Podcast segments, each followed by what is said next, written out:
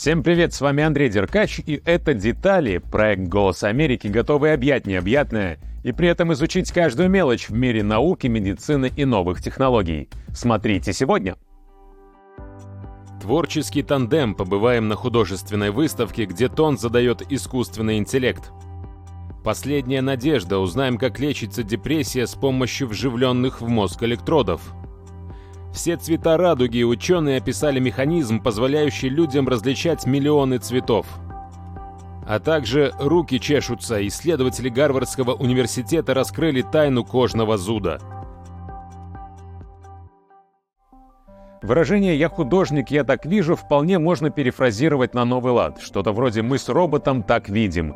Именно таким девизом руководствовались участники международной художественной выставки, проходившей в Лос-Анджелесе. Ее тема – совместное творчество искусственного интеллекта и художников. Ангелина Багдасарян побывала на открытии. Вдохновившись китайской терракотовой армией, художник из Невады Гильермо Берт отправился на калифорнийскую ферму, чтобы создать своих воинов, но уже при помощи высоких технологий. Know, Мои скульптуры внешне схожи с солдатами терракотовой армии, но я говорю о мигрантах, которые тоже своего рода воины. Когда началась пандемия, мы все задумались, кто доставит нам еду, кто позаботится о нас. И наше общество держалось на этих людях. Мы поехали в Окснард на поля, где люди собирали клубнику и отсканировали образ этой сборщицы, а после напечатали на 3D-принтере и сложили скульптуру из сотен слоев.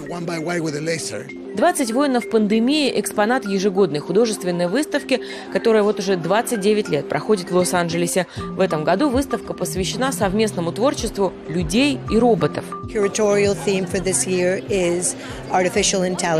Тема нашего арт-шоу в этом году – искусственный интеллект и память. Это то, что сейчас во всех новостях, и музеи решили показать, как художники понимают искусственный интеллект, как он может стать инструментом в творческом процессе, а не чем-то негативным, как о нем часто говорят. Более ста галерей со всего мира привезли свои лучшие экспонаты. К примеру, это иммерсионная работа дуэт чилийского художника Антуана и искусственного интеллекта. The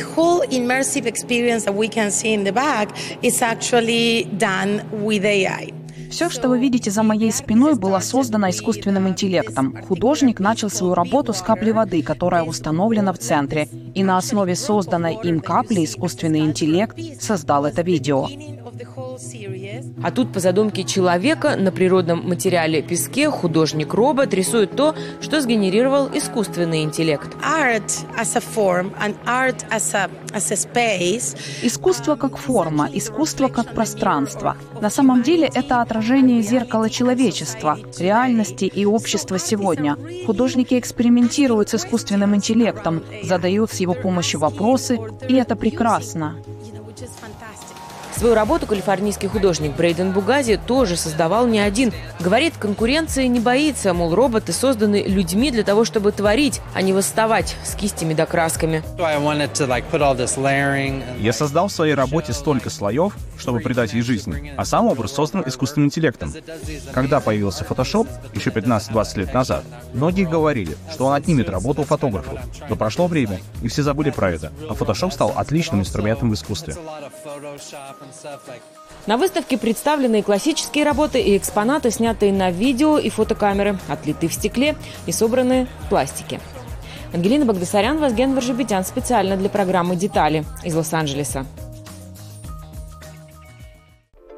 Уникальную методику лечения депрессии протестировали исследователи медицинского комплекса Маунт Синай в Нью-Йорке. В ее основе воздействие на мозг с помощью электродов –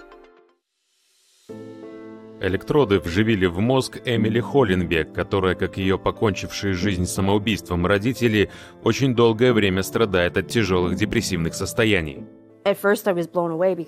Сначала я была шокирована, потому что сама концепция оказалась очень сложной. Все выглядело так, будто мне будут делать сложную операцию на мозге, вмонтируют туда провода. Но я также чувствовала, что на тот момент у меня уже не было других вариантов. Врачи сделали Эмили операцию на головном мозге. Доктор Брайан Капелл поместил тонкие металлические электроды в область ее мозга, называемую подмозолистым полем поясной извилины, где осуществляется регуляция эмоционального поведения. Если объяснять очень просто, то глубокая стимуляция мозга похожа на кардиостимуляцию. В зависимости от того, куда помещен электрод, можно задействовать различные нейронные цепи в мозге. Электроды соединены проводом с устройством, расположенным под кожей в районе грудной клетки. Он контролирует интенсивность электрической стимуляции и подает постоянные низковольтные импульсы. Мы подаем ток на частоте 130 Гц. Устройство все время включено. Таким образом, мы не только стимулируем нужную область, но и измеряем, что на самом деле происходит в мозге. Врачи говорят, что электричество – это по сути язык коммуникации мозга, ведь сообщение нейронов происходит с помощью электрических и химических сигналов.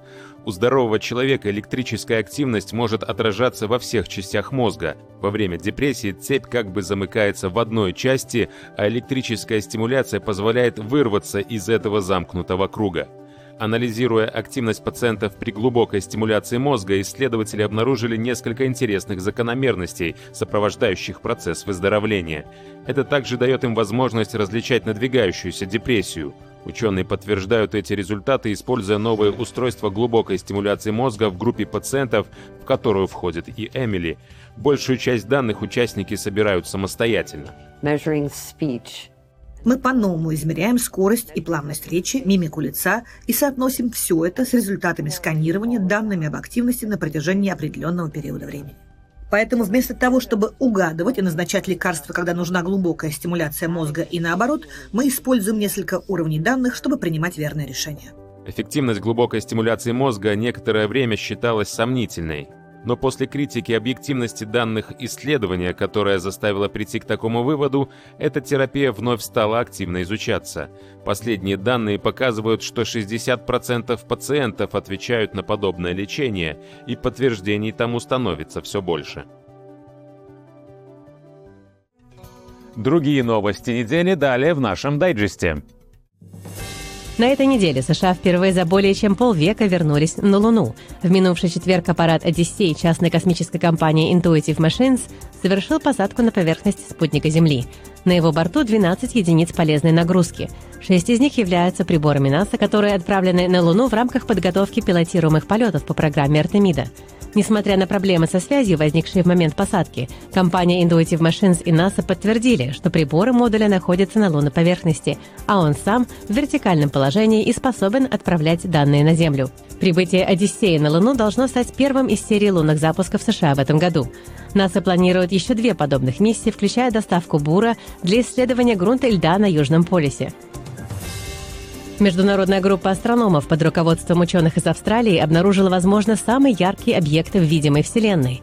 Этот уникальный по яркости квазар или активное ядро зарождающейся галактики, которое в 50 триллионов раз ярче нашего Солнца, в своем центре имеет массивную черную дыру. Она настолько огромна, ее масса оценивается в 17 миллиардов наших Солнц, и она так быстро растет, что за год поглощает эквивалент 370 Солнц, примерно по одному в день. Ученые говорят, что этот объект еще 40 лет назад был ошибочно принят за звезду, и только сейчас они поняли, что это квазар. Наблюдения проводились с помощью телескопов в Австралии и чилийской пустыне Атакама. Доклад об открытии опубликован в журнале Nature Astronomy. Экспедиция Американского некоммерческого фонда имени Шмидтов по изучению океана сообщила об открытии более 100 новых видов морских животных у побережья Чили – в списке числятся глубоководные кораллы, стеклянные губки, морские ежи, омары и рачки-бокоплавы. Таким образом, по словам представителей экспедиции, они увеличили количество известных видов в этом регионе примерно на 34%. Ученые также создали подробную карту 52 тысяч квадратных километров морского дна, включая массивные подводные горы высотой 3,5 километра. Главной задачей экспедиции был сбор данных о биоразнообразии региона, поскольку сегодня все больше видов флоры и фауны Мирового океана подвергаются опасности из-за меняющегося климата планеты, ученые стремятся лучше понять, какие именно регионы нуждаются в защите в первую очередь. Береговая охрана США запустила четырехлетнюю пилотную программу по оповещению судов о приближении к ним китов близ побережья штата Вашингтон – Сотрудники так называемого отдела по защите китообразных будут собирать наблюдения моряков и гражданских лиц, зарегистрированные с помощью приложений для слежения за морскими животными, а также данные с подводных прослушивающих устройств в единую общую систему, которая будет отправлять оповещения коммерческим судам и региональным паромам через мобильные устройства. Эти оповещения не будут отправляться на частные или прогулочные суда – Море Селиш, где развернута программа, представляет собой лабиринт из островов и проливов площадью 18 тысяч квадратных километров между американским штатом Вашингтон и канадской Британской Колумбией. Ежегодно в его порты прибывает более четверти миллиона кораблей. Запуск программы стал результатом совместных усилий защитников природы, политиков, местных и федеральных агентств и глобальной инициативы OceanWise. По данным исследования, проведенного при поддержке американских национальных институтов здоровья, регулярные упражнения приносят больше пользы женщинам, чем мужчинам. При этом в целом физические нагрузки важны для поддержания здоровья для обеих групп. Авторы исследования предполагают, что различия в результатах между полами могут объясняться множеством факторов, том числе различиями в анатомии и физиологии. Например, у мужчин часто емкость легких больше, чем у женщин. Их сердце также больше, как и безжировая масса тела и у них больше объем быстро сокращающихся мышечных волокон по сравнению с женщинами. В результате женщинам требуется задействовать больше дыхательных, метаболических и силовых ресурсов организма для выполнения движений, что в свою очередь приносит им большую пользу для здоровья в целом.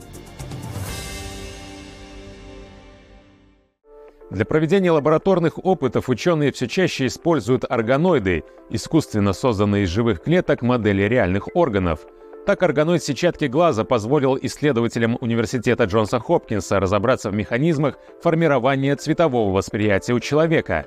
Новое знание позволило определить, почему мы можем распознавать миллионы цветов, а другие млекопитающие нет.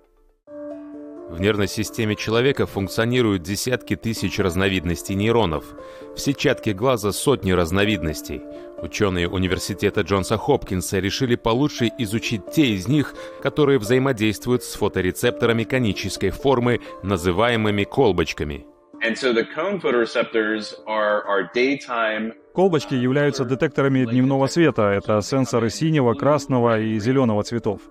Нас заинтересовал механизм восприятия именно зеленого и красного спектров, потому как именно он характерен для человека и некоторых родственных ему приматов.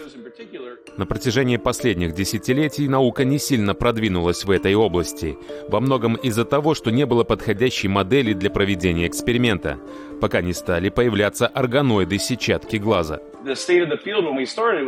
Более раннее понимание заключалось в том, что формирование красных и зеленых фоторецепторов является делом случая. Это как подбрасывать монетку. Выпадет орел, клетка станет красным сенсором. Выпадет решка — зеленой. Проведенные опыты эту концепцию опровергли. Изменяя клеточные свойства органоидов, исследователи обнаружили, что то, будет ли колбочка сенсором красного или зеленого света, определяет соединение, образующееся из витамина А и называемое ретиноевой кислотой. Только люди с нормальным зрением и близкие к человеку приматы развили в себе чувствительность к красному спектру. Наблюдая за тканью, мы заметили, что сначала появляются зеленые клетки, а затем красные. А это уже предполагает некий механизм синхронизации. Затем мы обнаружили, что существуют определенные ферменты, которые генерируют ретиноевую кислоту на ранних стадиях образования зеленых колбочек. И что со временем этот механизм выключается. И когда уровень ретиноевой кислоты падает, мы получаем красные колбочки. Зеленые и красные колбочки удивительно похожи, они на 96% идентичны, переменной является лишь белок апсин, который улавливает свет и сообщает мозгу, какие цвета видит человек. С помощью революционного метода, позволяющего обнаружить эти тонкие генетические различия в органоидах, команда отслеживала изменения соотношения колбочек в течение 200 дней. Полученные данные важны не только с точки зрения понимания функционирования и развития глаза, но и для создания в будущем методов лечения различных нарушений зрения, возможно даже связанных с трансплантацией органоидов. Если мы сможем контролировать образование клеток в этих органоидах, то у нас будет источник этих клеток. И мы будем лечить болезни зрения, связанные с функционированием этих конкретных клеток. Например, у нас появится способность создавать различные соотношения фоторецепторов, воздействуя тем самым на те части глаза, где это соотношение нарушено. Следующие шаги ученых будут связаны с изучением других частей сетчатки глаза, в частности, так называемой центральной ямки, которая отвечает за остроту зрения. Мы находим ее у некоторых приматов, а также у некоторых птиц. У мышей же, традиционных исследовательских животных моделях, ее нет. Прямо сейчас мы готовим научную публикацию на основе наших исследований, в которых мы пытаемся создать последовательность клеток, похожую на центральную ямку. Это важно для лечения такой болезни, как макулодистрофия, при которой эта часть глаза разрушается. Мы надеемся, что создав эту последовательность клеток, мы сможем использовать ее для трансплантации. Исследователи также работают с другими лабораториями университета Джонса Хопкинса, чтобы лучше понять, как колбочки и другие клетки-сетчатки связаны с нервной системой. Андрей Деркач, Юрий Закревский специально для программы «Детали». От создания органов до строительства домов. 3D-печать сегодня — это не только забава энтузиастов, как это кажется было еще совсем недавно, а вещь неотъемлемая во многих отраслях, там, где важны точность, скорость и разнообразие форм. Однако, несмотря на то, что 3D-принтеры становятся обычным явлением, их повсеместному доминированию мешает несколько препятствий. О них рассказал нам ученый Мэтью Сваби. 3D-принting 3D-печать в некотором смысле очень похожа на традиционную печать. При традиционной печати для создания изображения мы берем чернила и наносим их на страницу. При 3D-печати мы берем любой материал, обычно это пластик, и придаем ему желаемую форму. Этот метод еще можно назвать аддитивным, в противовес субтрактивному, когда производство начинается с куска какого-нибудь материала, Например, скульптор должен взять большой каменный блок, обработать его, удалить лишнее, в результате чего получается скульптура. 3D-печать имеет несколько ключевых преимуществ перед традиционными формами производства. Так, с ее помощью можно создать формы, которые не поддаются другим методам. Если вы посмотрите на любой из этих образцов, то увидите внутри них множество структур. При обычном субтрактивном производстве мне пришлось бы сверлить, резать или пытаться создать форму изнутри, что просто невозможно. Поскольку при 3D-печати мы создаем формы в пространстве, то можем добавлять внутренние структуры, создавая различные интересные вещи. Вот еще один пример. Этот браслет сделан из металла, но все его звенья, все мелкие части были созданы непосредственно в момент печати. Этот предмет не был собран из отдельных компонентов, а сразу появился в таком едином виде. У 3D-печати пока есть несколько серьезных ограничений. Одним из них является размер имеющегося печатного устройства. Принтер попросту зависит от пространства, в котором он может перемещаться.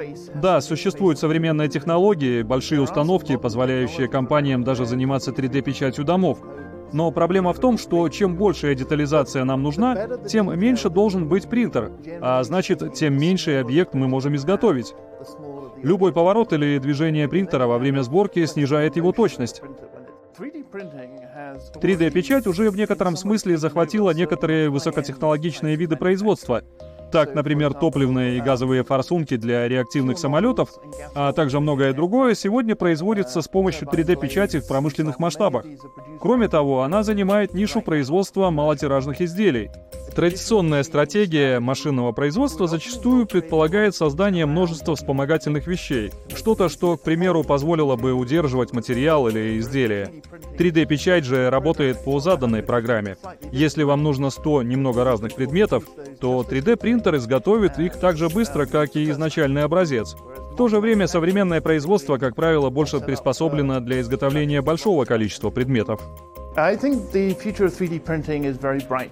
Я думаю, что будущее 3D-печати по-прежнему очень светлое. Традиционное производство имеет множество преимуществ, но в основном они связаны с тем, что мы используем его уже сотни и сотни лет.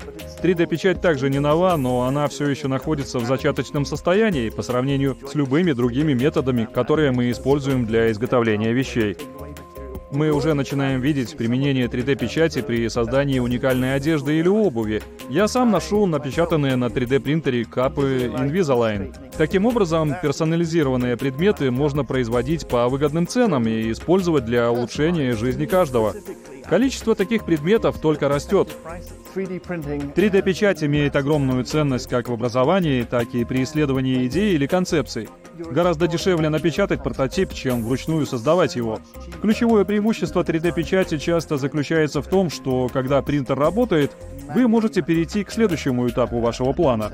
В то время как при субтрактивной обработке на создание прототипов, как правило, уходит много времени.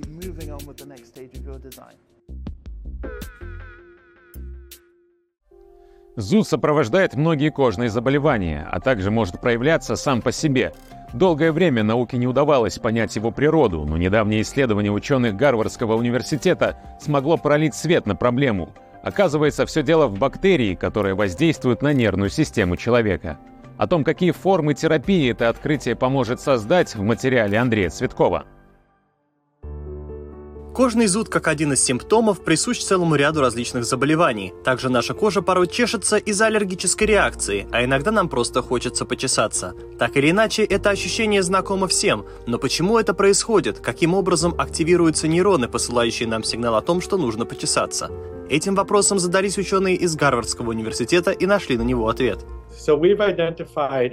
мы идентифицировали очень распространенный микроб – бактерию золотистого стафилококка в качестве основного драйвера кожного зуда. Мы изучали болезни кожи, такие как атопический дерматит и экзема, с которыми сталкиваются около 20% детей в возрасте до 10 лет, а также до 10% взрослых. Эта бактерия была обнаружена практически у всех пациентов с атопическим дерматитом.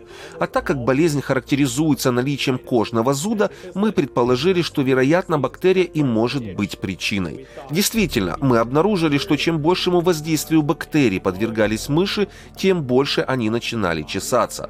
Мы решили разобраться, как это работает. Оказалось, что эти бактерии находятся близко к нервам кожи, которые провоцируют ощущение зуда. Они выделяют молекулы, которые напрямую воздействуют на эти нервы. Целый ряд микроорганизмов поддерживает здоровье нашей кожи, но когда этот баланс нарушается, будь то в результате болезни или по другим причинам, зачастую именно золотистый стафилококк начинает чувствовать себя наиболее комфортно для того, чтобы размножаться. Было принято считать, что кожный зуд как симптом атопического дерматита, а также экземы, возникает в результате воспаления кожи. Данные, полученные учеными, демонстрируют, что золотистый стафилококк единолично вызывает молекулярную цепную реакцию путем выработки В8 протеаза, которые приводят к кожному зуду, активируя белок PAR1. Примечательно, что кожный зуд и есть то, чего от нас добивается патоген. Ему выгодно заставить нас чесаться. Мы предполагаем, что бактерии, вирусы и патогены могут использовать нашу реакцию для своей выгоды. В этом контексте золотистый стафилококк, который вызывает кожный зуд, помогает бактериям в двух направлениях. Он может помочь им проникнуть глубже в кожу и захватить больше территорий в процессе чесания. Кроме того, бактерии могут оставаться на руках и ждать, когда они прикоснутся к чему-либо. Во время лабораторных испытаний ученые использовали уже доступные на рынке препараты, которые помимо своего основного предназначения также могут блокировать активацию бактериями белка, приводящего к кожному зуду. Это экспериментальное лечение минимизировало симптомы у мышей, а также повреждения кожи, возникающие в связи с чесанием. Это значит, что уже существуют инструменты, которые помогут справиться с кожным зудом и предотвратить распространение заболеваний. Результаты нашего исследования заставляют с воодушевлением смотреть в будущее. Во-первых, мы идентифицировали В8 протеаз качестве причины зуда и установили его связь с рецептором PAR1 в нерве. Уже существуют медикаменты, одобренные Управлением по санитарному надзору за качеством пищевых продуктов и медикаментов США для блокировки этого рецептора. И мы обнаружили во время исследований на мышах, что после получения препарата для деактивации PAR1 кожный зуд, вызываемый золотистым стафилококком, блокируется. Полученные учеными данные помогут в дальнейшей разработке препаратов для внутреннего применения, а также кремов для лечения различных заболеваний, которые приводят к дисбалансу в микробиоме кожи и, как следствие, к кожному зуду. Андрей Цветков, Сергей Соколов, специально для программы «Детали». Это были детали. Очередной раз заглянем вместе с вами в мир будущего уже через неделю. Пока.